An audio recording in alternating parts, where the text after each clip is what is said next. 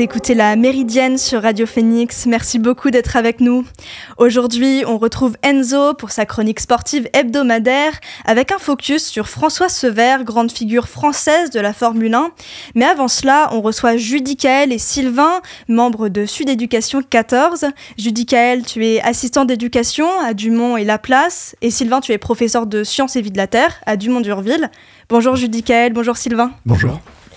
Le 13 octobre dernier, Dominique Bernard, professeur de français au lycée Gambetta à Arras, était assassiné et les médias en ont beaucoup parlé. Euh, qu'est-ce que cette annonce a provoqué chez vous? Eh ben, euh, on va dire encore. Donc, euh, deuxième assassinat ici, terroriste. Et nous, ce qu'on avait besoin, c'est de recueillement. Et euh, donc, comme tu viens de le préciser, euh, ça a beaucoup, on en a beaucoup parlé, ça a beaucoup tourné sur les chaînes d'infos en continu. Euh, l'idée était de montrer qu'on ne laisserait rien passer et qu'il fallait remonter à notre hiérarchie tout comportement qui pouvait paraître antidémocratique. nous, à Sud Éducation, ça nous a paru, ça nous a paru pas à la hauteur, quoi. Euh, c'est on est notre cœur de métier, c'est pas le renseignement général. On avait besoin justement nous de pouvoir partager notre émotion. Euh, on sait très bien que l'immense majorité de tous nos élèves respectent les, principes de la démocratie. Et, euh, et, de nous dire justement de, de faire remonter la suspicion envers ceux qui allaient ne pas respecter ce, ce moment ce moment de, recueillement, de deuil. Bon, ça nous a paru. Euh, ça, ça ne nous a pas paru digne, en fait. Et Judicaël, t'as ressenti la même chose? Ouais, alors j'étais pas là, moi, euh, dans, mon lycée pour, euh, pour la minute de silence, mais en effet, il y a beaucoup de, de mes collègues qui m'ont parlé, des collègues aussi de d'autres d'autres établissements qui me disaient que c'était un petit peu étrange quand même euh, le fait de voilà de devoir fliquer euh, souvent des, des gens qui des jeunes en fait qui qui savent pas forcément euh, qui comprennent pas forcément l'ampleur des choses etc mais bon évidemment beaucoup de beaucoup de, de tristesse il y, a eu un rassemblement place de la République dimanche c'était dimanche dernier après l'assassinat. Enfin pas hier mais dimanche d'avant et oui, euh, bah, on, a senti que les, collègues avaient besoin de se recueillir déjà, de, montrer voilà, qu'on, gardait la tête haute face à, l'horreur et face au fanatisme. Et, je pense que c'était important euh, déjà ce, rassemblement et, on va voir euh, ce qui se passera par la suite. C'est euh, Sud Éducation notamment qui a participé avec l'intersyndicale à l'organisation de ce rassemblement. Donc c'était euh, le 15 octobre. Ça vous a fait du bien euh, ce rassemblement? Oui, tout à fait.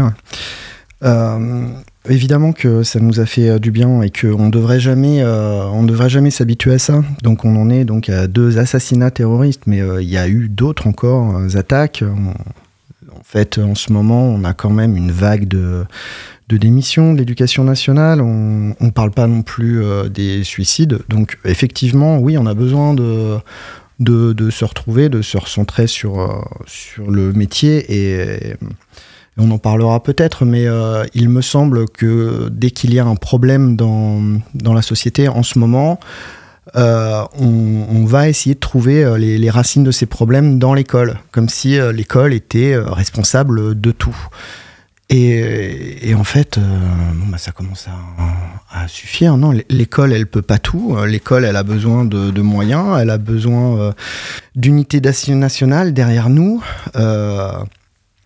c'est nous qui, allons former les générations futures et on n'a pas besoin à chaque fois de sensationnalisme ou, ou de nous dire que les mots de la société, c'est c'est l'école qui les a créés. Vous en avez parlé euh, tous les deux de cette sensation de devoir euh, fliquer euh, les élèves. Mm. Et en effet, ce matin, on a su que 183 élèves avaient été exclus suite à des perturbations qui étaient jugées particulièrement graves par Gabriel Attal et qui étaient donc dans l'attente d'un conseil de discipline. Et on en parlait, Sylvain, tout à l'heure un peu en off, et tu disais qu'en fait, c'est une proportion qui est très minoritaire par rapport à tous vos élèves. Bien sûr, on est en train de parler d'une dizaine de cas. Alors peut-être selon son jugement au ministre, il y en a 100 et quelques. faut pas oublier qu'on a 12 millions d'élèves. Est-ce que est-ce c'est bien pertinent de, de créer la suspicion chez, chez nos élèves? Non, ça l'est pas, clairement. Enfin, c'est notre position chez Sud Éducation. C'est peut-être pas là-dessus qu'il faut mettre l'accent, mais sur les moyens de s'en sortir et les moyens qu'on devrait donner à l'école. Et comment les, les, élèves ont réagi euh, à, cette, à cette nouvelle? Est-ce que euh, des élèves sont venus vous en parler même euh, un peu? Nous en parler, hmm, pas forcément. Par contre, les moments de recueillement qu'on a eu pendant cette journée de lundi, ouais, ils ont été particulièrement dignes. En tout cas, moi, toutes les classes que j'ai eues étaient très, très réceptives. certains élèves ont osé dire que, effectivement, peut-être qu'ils se sentaient pas très en sécurité. Ça, c'était, c'était vraiment très minoritaire, mais en tout cas la parole était libérée et c'est voilà, c'est juste de ça qu'on avait besoin de, parler. Et, euh, et nous, euh, notre position, c'est que euh, l'école et pour ma part, à plus forte raison, le lycée doit être ouvert sur, sur la société. C'est, on n'est pas un monde fermé et, et si ce qui se dessine, c'est la bunkerisation de, de, nos établissements, bon, bah justement, c'est peut-être un sujet dont il faut parler et faire comprendre euh, aux élèves que euh, bah, peut-être que la, la, sursécurité, c'est pas forcément la réponse, puisque quand quelqu'un est de toute façon euh, déterminé à porter atteinte à l'institution, bah, il arrivera. Hein. Oui, vous avez un peu l'impression que ce, cas, enfin, ce cas horrible est utilisé un peu aussi pour, pour renforcer la sécurité dans, dans les établissements, Judy Kael. Ouais, alors euh, moi en tant qu'assistant d'éducation, en effet, euh, il, nous a, il nous a incombé des tâches euh, un peu étranges qu'on n'a pas à faire normalement, notamment pendant euh, du coup cette euh, dernière semaine avant les vacances, euh, c'était les assistants d'éducation qui devaient vérifier les sacs, bon, des trucs qu'on n'est pas habilité vraiment à faire et puis qui servent pas à grand chose parce qu'on n'a pas des habilitations qui servent à vraiment intervenir, quoi, ni de formation. Enfin, on n'a aucune formation en tant qu'assistant d'éducation. Il a même été essayé de nous envoyer devant les devant les, établissements pour euh, faire ça dans plus ou moins dans la rue quoi. Euh, donc euh, c'était un, voilà, un peu étrange. Qui est, ce qui est assez contradictoire en plus avec le fait que justement l'administration veut pas qu'il y ait de regroupement devant les devant les devant les établissements.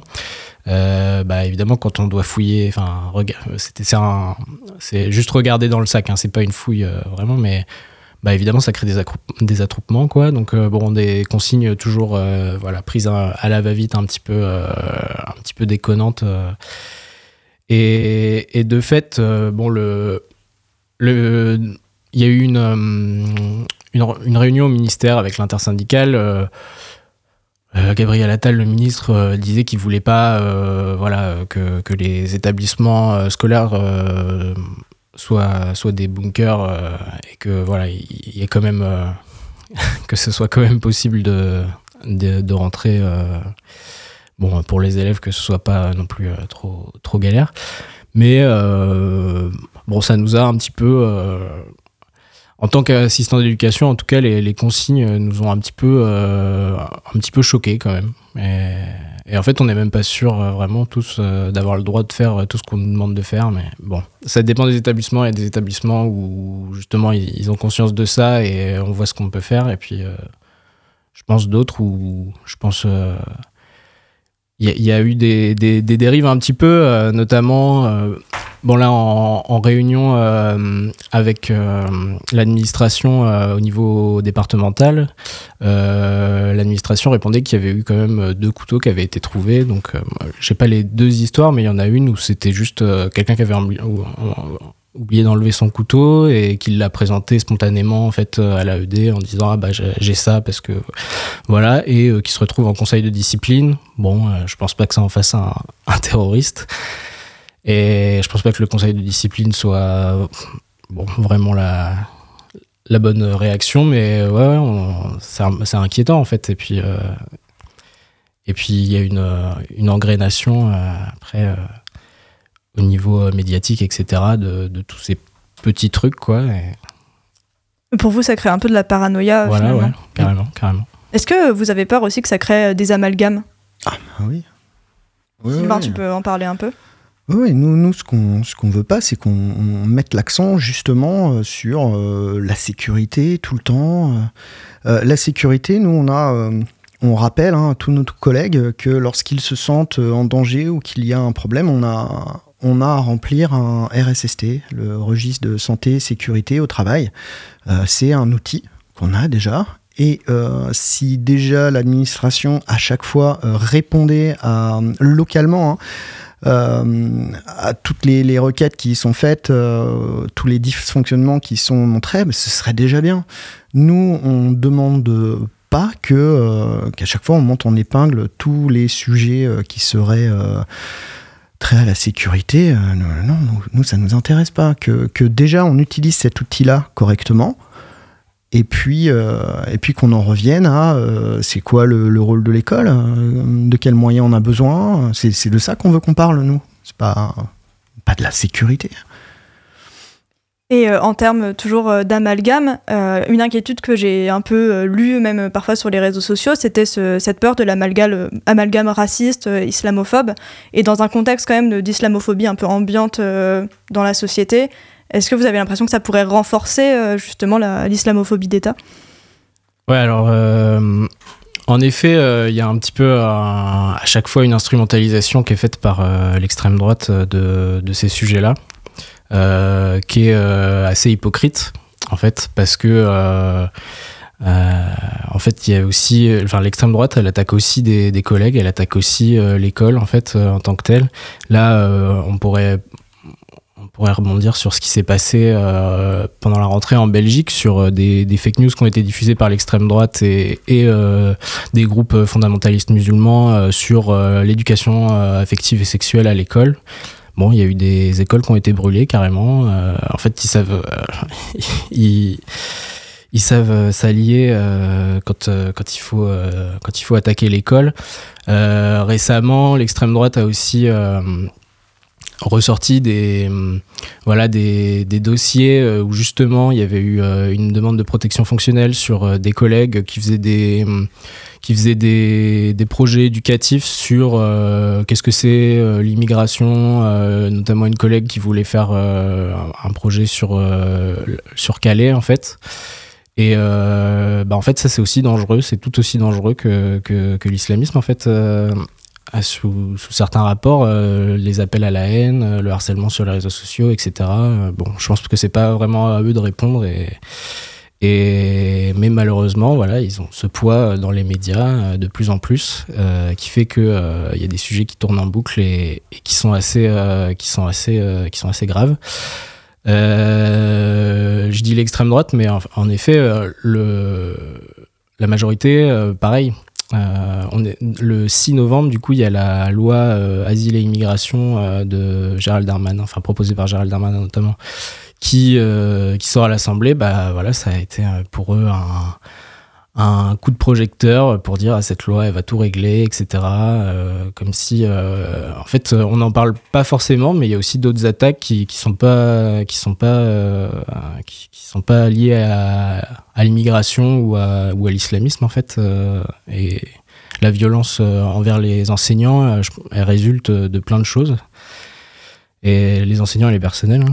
Et, euh, et du coup, voilà, je pense qu'il faut, il faut faire la part des choses, il faut savoir faire attention à ce qu'on dit, à ce qu'on en écoute. Euh, là, la famille, en fait, du, du terroriste de Arras, euh, elle avait été soutenue et du coup, elle avait, enfin, elle avait été soutenue parce qu'elle était en voie d'expulsion quand le le dit terroriste était euh, voilà petit. Il y a eu des communiqués en fait euh, du notamment du rap sur euh, bah en fait oui quand il avait 9 ans il savait pas qu'il était terroriste etc. Mais depuis donc ça ça s'est passé quand la famille résidait à Rennes il me semble. Et depuis, il y a beaucoup d'associations en fait qui se sont fait attaquer, qui, qui se sont fait euh, traiter de, euh, de complices de, des terroristes parce que euh, voilà, faire valoir les droits de n'importe quelle personne, à, enfin en fait les, droits à l'asile, les droits à, à rester en France, bah, c'est soutenir les terroristes quoi. On en arrive là et c'est vraiment inquiétant. Il y a une attention particulière, on l'a dit, qui a été portée à ce cas, notamment par les, par les médias, mais aussi par, par l'État. Emmanuel Macron et Brigitte Macron, Gabriel Attal étaient présents lors des funérailles. Est-ce que vous vous êtes senti accompagné pendant cette épreuve, entre guillemets, par, par l'État? Sylvain? Je ne sais pas si je peux parler au nom de, au l'éducation. Là, j'ai, je pense pas avoir un mandat pour dire si on s'est tous sentis accompagnés. À titre personnel, non, bien sûr que non. Euh, c'est pas parce qu'on a des, euh, des, des, annonces avec euh, on est très triste, on partage, partage votre tristesse, bah, ça suffit pas quoi. C'est, c'est les actes derrière qu'on veut voir. Donc non, non, en ce moment, ce sont, enfin, à, titre personnel, je, je, ne me sens pas accompagné pour l'instant. Non. Il faut savoir que l'intersyndicale, euh, du coup, avait demandé euh, une demi-journée banalisée, euh, justement pour avoir le temps de se retourner. Le ministère a accordé que deux heures, de 8h à 10h, qui n'ont pas été ouverts justement à tous les personnels de l'éducation. donc ça a été ouvert au, que au second degré. et pas tout le second degré parce que, comme je disais, les AED, on s'en fichait un petit peu les, les vies scolaires ont travaillé en fait de 8h à 10h, euh, n'ont pas forcément été euh, inclus dans toutes les discussions, euh, voilà, assez violent. Et pareil pour le premier degré, le premier degré voilà, a accompli son rôle de, de garderie que l'État veut lui donner et à 8h devait accueillir les élèves en fait comme euh, comme d'habitude. Donc euh, un petit peu euh, voilà un petit peu en, deçà de ce qu'on pouvait espérer. Quand je dis l'intersyndicale avait demandé une journée banalisée l'intersyndicale éducation enfin l'éducation c'est une des une des professions les plus les plus syndiquées en fait c'est un des secteurs les plus syndiqués donc on représente quand même quelque chose quoi et quand on demande quelque chose c'est pas c'est faut, faut, faut, voir que c'est quand même euh, le souhait de, des, personnels de l'éducation nationale et ça ne ça nous a pas été accordé. Et euh, voilà. Et je disais, pour ceux que ça a été accordé, c'était euh, pas forcément la totalité des gens. Mais là, on a plutôt l'impression, comme je disais, d'accompagner l'État, en fait, plus, plus que l'inverse dans Enfin, ils savent pas quoi faire quand, quand on dit aux AED euh, aller euh, fouiller les élèves sur le trottoir. Bah non, en fait, c'est pas, on se, se sent pas du tout euh, mis en sécurité par l'État. Et ce sentiment, est-ce qu'il est plus global? Puisque finalement il y a quand même un gros manque de moyens dans les investissements pour l'éducation hmm. Sylvain? Ouais, ouais. Vis-à-vis du manque d'effectifs Ouais, c'est ça. C'est ce qu'il faut comprendre, c'est que on est en, première ligne nous pour euh, pour représenter l'État. Euh, tous les jeunes euh, en France, c'est leur professeur, c'est l'administration de l'école qui qui représente l'État. Et à ce titre, on, devrait nous donner justement les, moyens de, bien faire notre travail. Et quand on quand on commence à se substituer ou à la police ou pour fouiller les élèves ou euh, je, je suis pas sûr du, message qu'on envoie là. Euh, non. Donc euh, non, on est on est en première ligne. On devrait nous donner les, moyens de, faire notre travail avec dans le calme justement et que et que moi ce que je demanderais c'est qu'on nous on nous protège justement de la surmédiatisation euh, qu'on a ambiante chaque chaque fait de société est monté en épingle. Euh, on, va en profiter pour pointer du doigt euh, l'école et ce qu'on a mal fait. Non, tout le monde a son rôle à jouer que dans, la société quoi. Pour dans l'éducation, il n'y a, a, pas que l'école. Les, les parents ont leur rôle à jouer, les médias ont leur rôle à jouer le gouvernement, en défendant une idéologie euh, dominante, a un rôle. Euh, et, nous, en tout cas, à Sud Éducation, on n'est pas sûr que de, donner euh, tous les moyens à l'ultralibéralisme de s'exprimer, ça soit, ça soit quelque chose qui puisse permettre à, tous nos jeunes de, s'émanciper, de réfléchir. Donc c'est vraiment global la réflexion à avoir sur l'école. Et, et, on ne peut pas tout. Voilà. En effet, les, moyens euh, diminuent d'année en année euh, au niveau de. Par rapport au, nombre d'élèves qui rentrent, qui, qui, à l'école chaque année. moi, j'entends pas de création de postes, notamment, bah, moi je suis AED, j'entends pas de création de postes d'AED très souvent. Par contre, beaucoup, beaucoup de, de, de, suppression, en fait, quand j'en parle avec mes collègues qui travaillent dans d'autres établissements ou des, collègues d'autres établissements, hein, il y, y, a de plus en plus d'AED qui, de, de postes d'AED qui ferment. Euh, et euh, voilà, et euh, on nous met, quand il y a des trucs comme ça, c'est à nous de voilà, faire la police dans les établissements, etc. Donc sans, sans, formation, sans, sans, temps de préparation, c'est toujours un petit peu, toujours un petit peu agaçant. Quoi. Et pareil, il y a eu une campagne contre le harcèlement là à la rentrée. Euh, donc euh, il y a la police qui vient même intervenir dans des, même dans des classes, dans des établissements. donc un petit peu, voilà, un petit peu étrange quand même.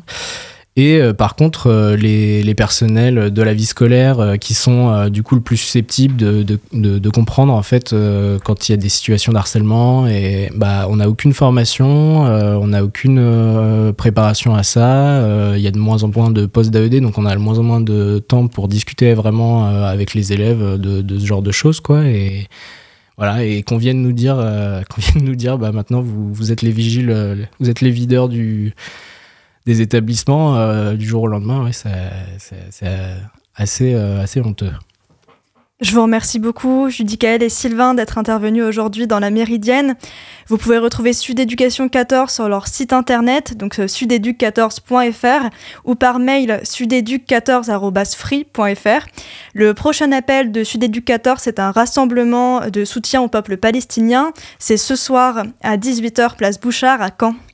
La méridienne, ça continue, mais avant cela, on fait une pause musicale avec Cafard de Louis.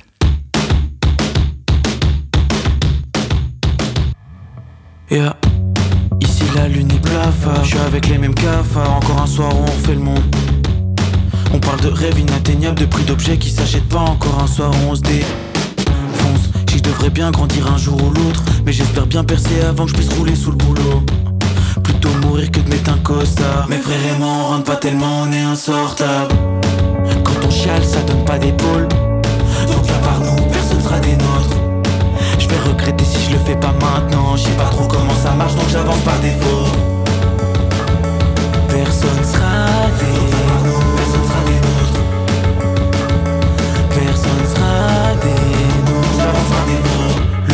de reposer en paix avant de voir crever pour. La mort fera pas de détour. Je m'arrêterai quand ma princesse dormira dans des châteaux forts. Donc là, je bosse pendant que ces salauds dorment.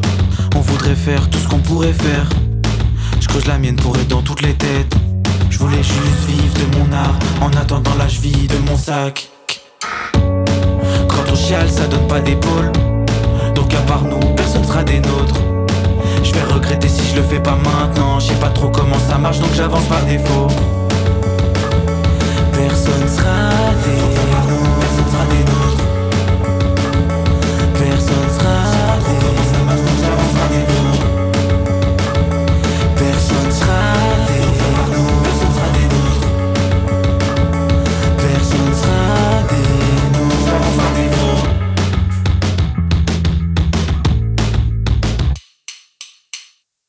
C'était Cafard de Louise sur Radio Phoenix. Vous écoutez la Méridienne.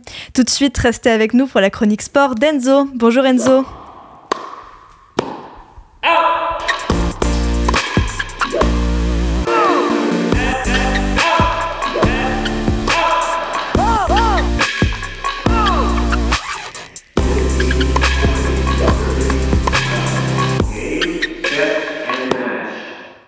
Ce week-end en Formule 1, c'était le Grand Prix des États-Unis et à cette occasion, le pilote normand Pierre Gasly arborait un casque spécial en hommage à un autre grand nom du sport automobile tricolore, François Sever. Exactement, Johan. C'était sur le circuit des Amériques à Austin, au Texas, l'hommage rendu par Pierre Gasly à un illustre pilote français, François Sever, dont on commémorait le 6 octobre les 50 ans de la disparition. Sever est né en février 1944 à Paris durant l'occupation et il se découvre avant tout une passion pour le piano avant que son père, riche orfèvre installé à Montmartre, ne souhaite le transformer en son successeur en tant que joaillier. Mais le jeune François est animé par la passion du sport automobile et développe dès l'enfance un esprit très compétiteur. Son père n'étant pas, mais alors pas du tout enchanté à l'idée de le voir, de voir son fils embrasser une carrière dans le sport automobile, Sever doit se débrouiller comme il peut pour faire ses débuts dans la discipline, jonglant de petits boulots dans la vente de disques ou dans la confection de textiles.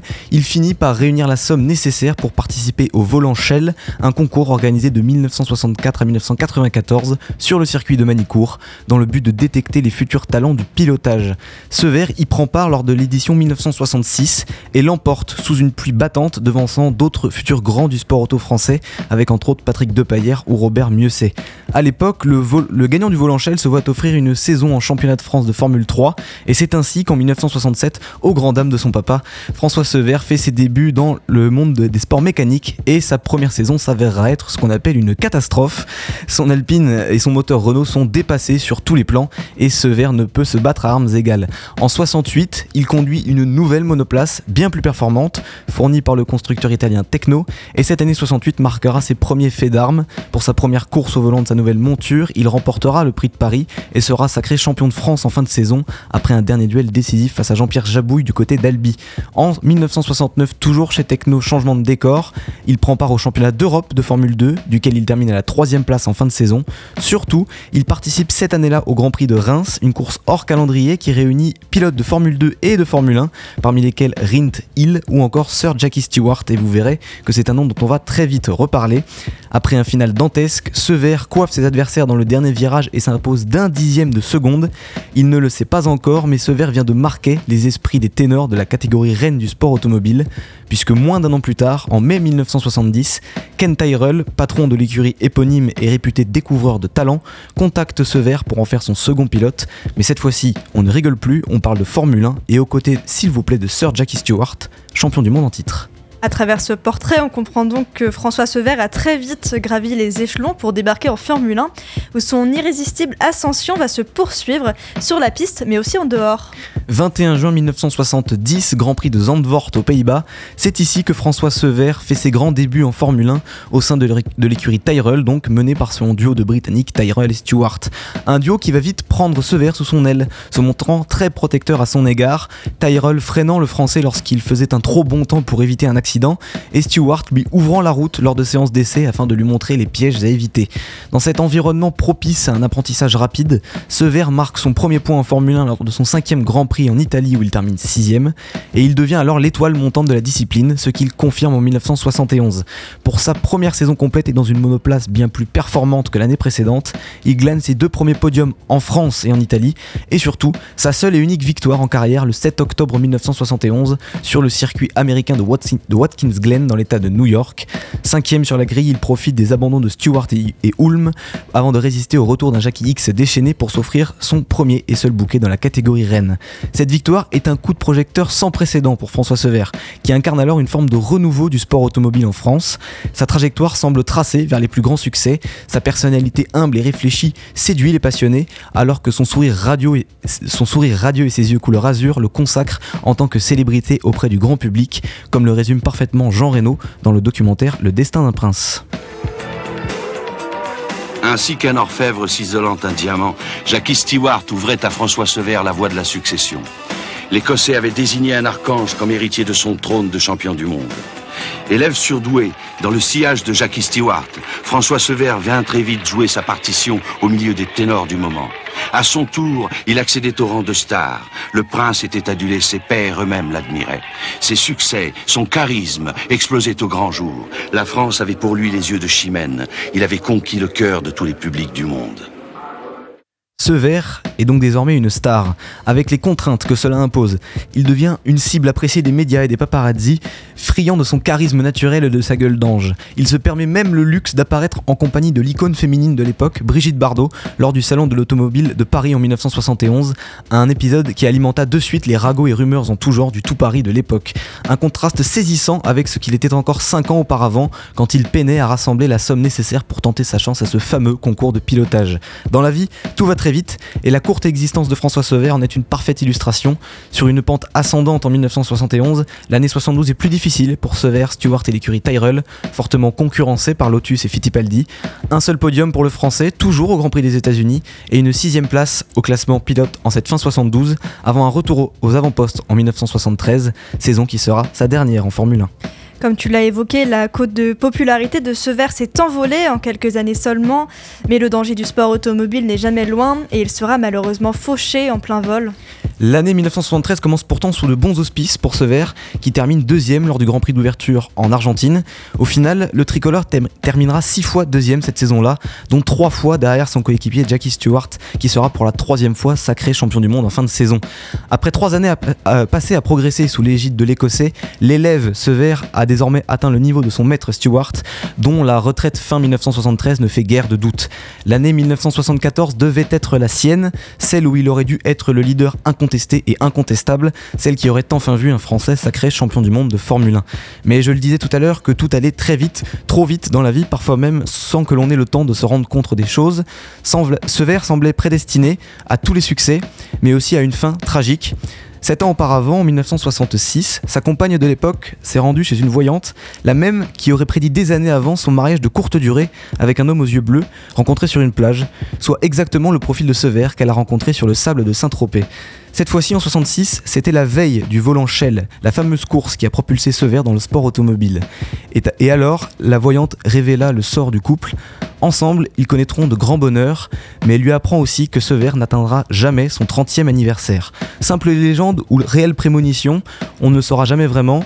Toujours est-il que la folle trajectoire de ce verre se stoppa net le 6 octobre 1973 sur le circuit de Watkins Glen, ce même circuit où il connut la joie de son unique succès en Formule 1. C'était la dernière manche de la saison, lors de la troisième séance d'essai qualificatif dans les virages en S du circuit américain. Une perte de contrôle à plus de 240 km/h de sa monoplace qui s'en alla se fracasser contre la barrière, ne lui laissant aucune chance. Ce Grand Prix devait être la centième et dernière course en carrière de Jackie Stewart, mais face à la tragédie qui venait d'emporter son ami, il ne prendra finalement pas le départ et bloqua indéfiniment son compteur à 99 départs en Formule 1. Ce verre disait qu'il était inconcevable d'être pilote automobile et d'avoir peur de la mort. La peur est une émotion qui ne l'a jamais fait reculer lui qui ne devait pas avoir ses 30 ans, est finalement parti en faisant ce qu'il aimait par-dessus tout à 29 ans, bien trop tôt pour un mythe qui fascine encore, et ce même un demi-siècle après sa disparition. Merci beaucoup Enzo pour ce portrait hommage à François Sever. On te retrouve lundi prochain pour un nouveau décryptage de l'actualité. Vous écoutez La Méridienne sur Radio Phoenix. Dernière rubrique de l'émission aujourd'hui, la recommandation du jour, et cette fois c'est celle d'Enzo. Et bah du coup, c'est ma recommandation de la semaine. François Sever, on continue. Le documentaire dont je vous parlais tout à l'heure, Le destin d'un prince, c'est narré par Jean Reno et ça retrace en une vingtaine de minutes la personnalité marquante de Sever à travers des témoignages d'anciens managers, d'anciens mécaniciens ou d'anciens pilotes, le tout appuyé par des images d'époque. C'est disponible sur YouTube pour ceux qui le souhaitent. Et pour ceux qui préfèrent la lecture, je vous conseille l'ouvrage de Jean-Claude Allais, La mort dans mon contrat, qui met l'accent sur la carrière exemplaire de Sever et de l'image immaculée qu'il a laissée dans les paddocks. Ce qui frappe dans ce livre, c'est immersion dans la carrière du pilote dans la Formule 1 des années 70, immersion accentuée par l'utilisation d'un témoignage écrit de la main de ce verre pour le journal qu'il entretenait, un rendu final de 248 pages écrit en 1974 mais qui n'a pas pris une seule ride et qui se dévore toujours aussi bien. La méridienne, c'est terminé pour aujourd'hui. Merci encore à Sylvain et Judicaël de Sud Éducation 14. Merci à Enzo pour ses chroniques sportives. Merci à Anaël pour la technique. Et nous, on se revoit demain pour une nouvelle méridienne. En attendant, vous pouvez retrouver Elvire pour l'actualité culturelle dans La Belle Antenne. Rendez-vous à 18h sur Radio Phoenix.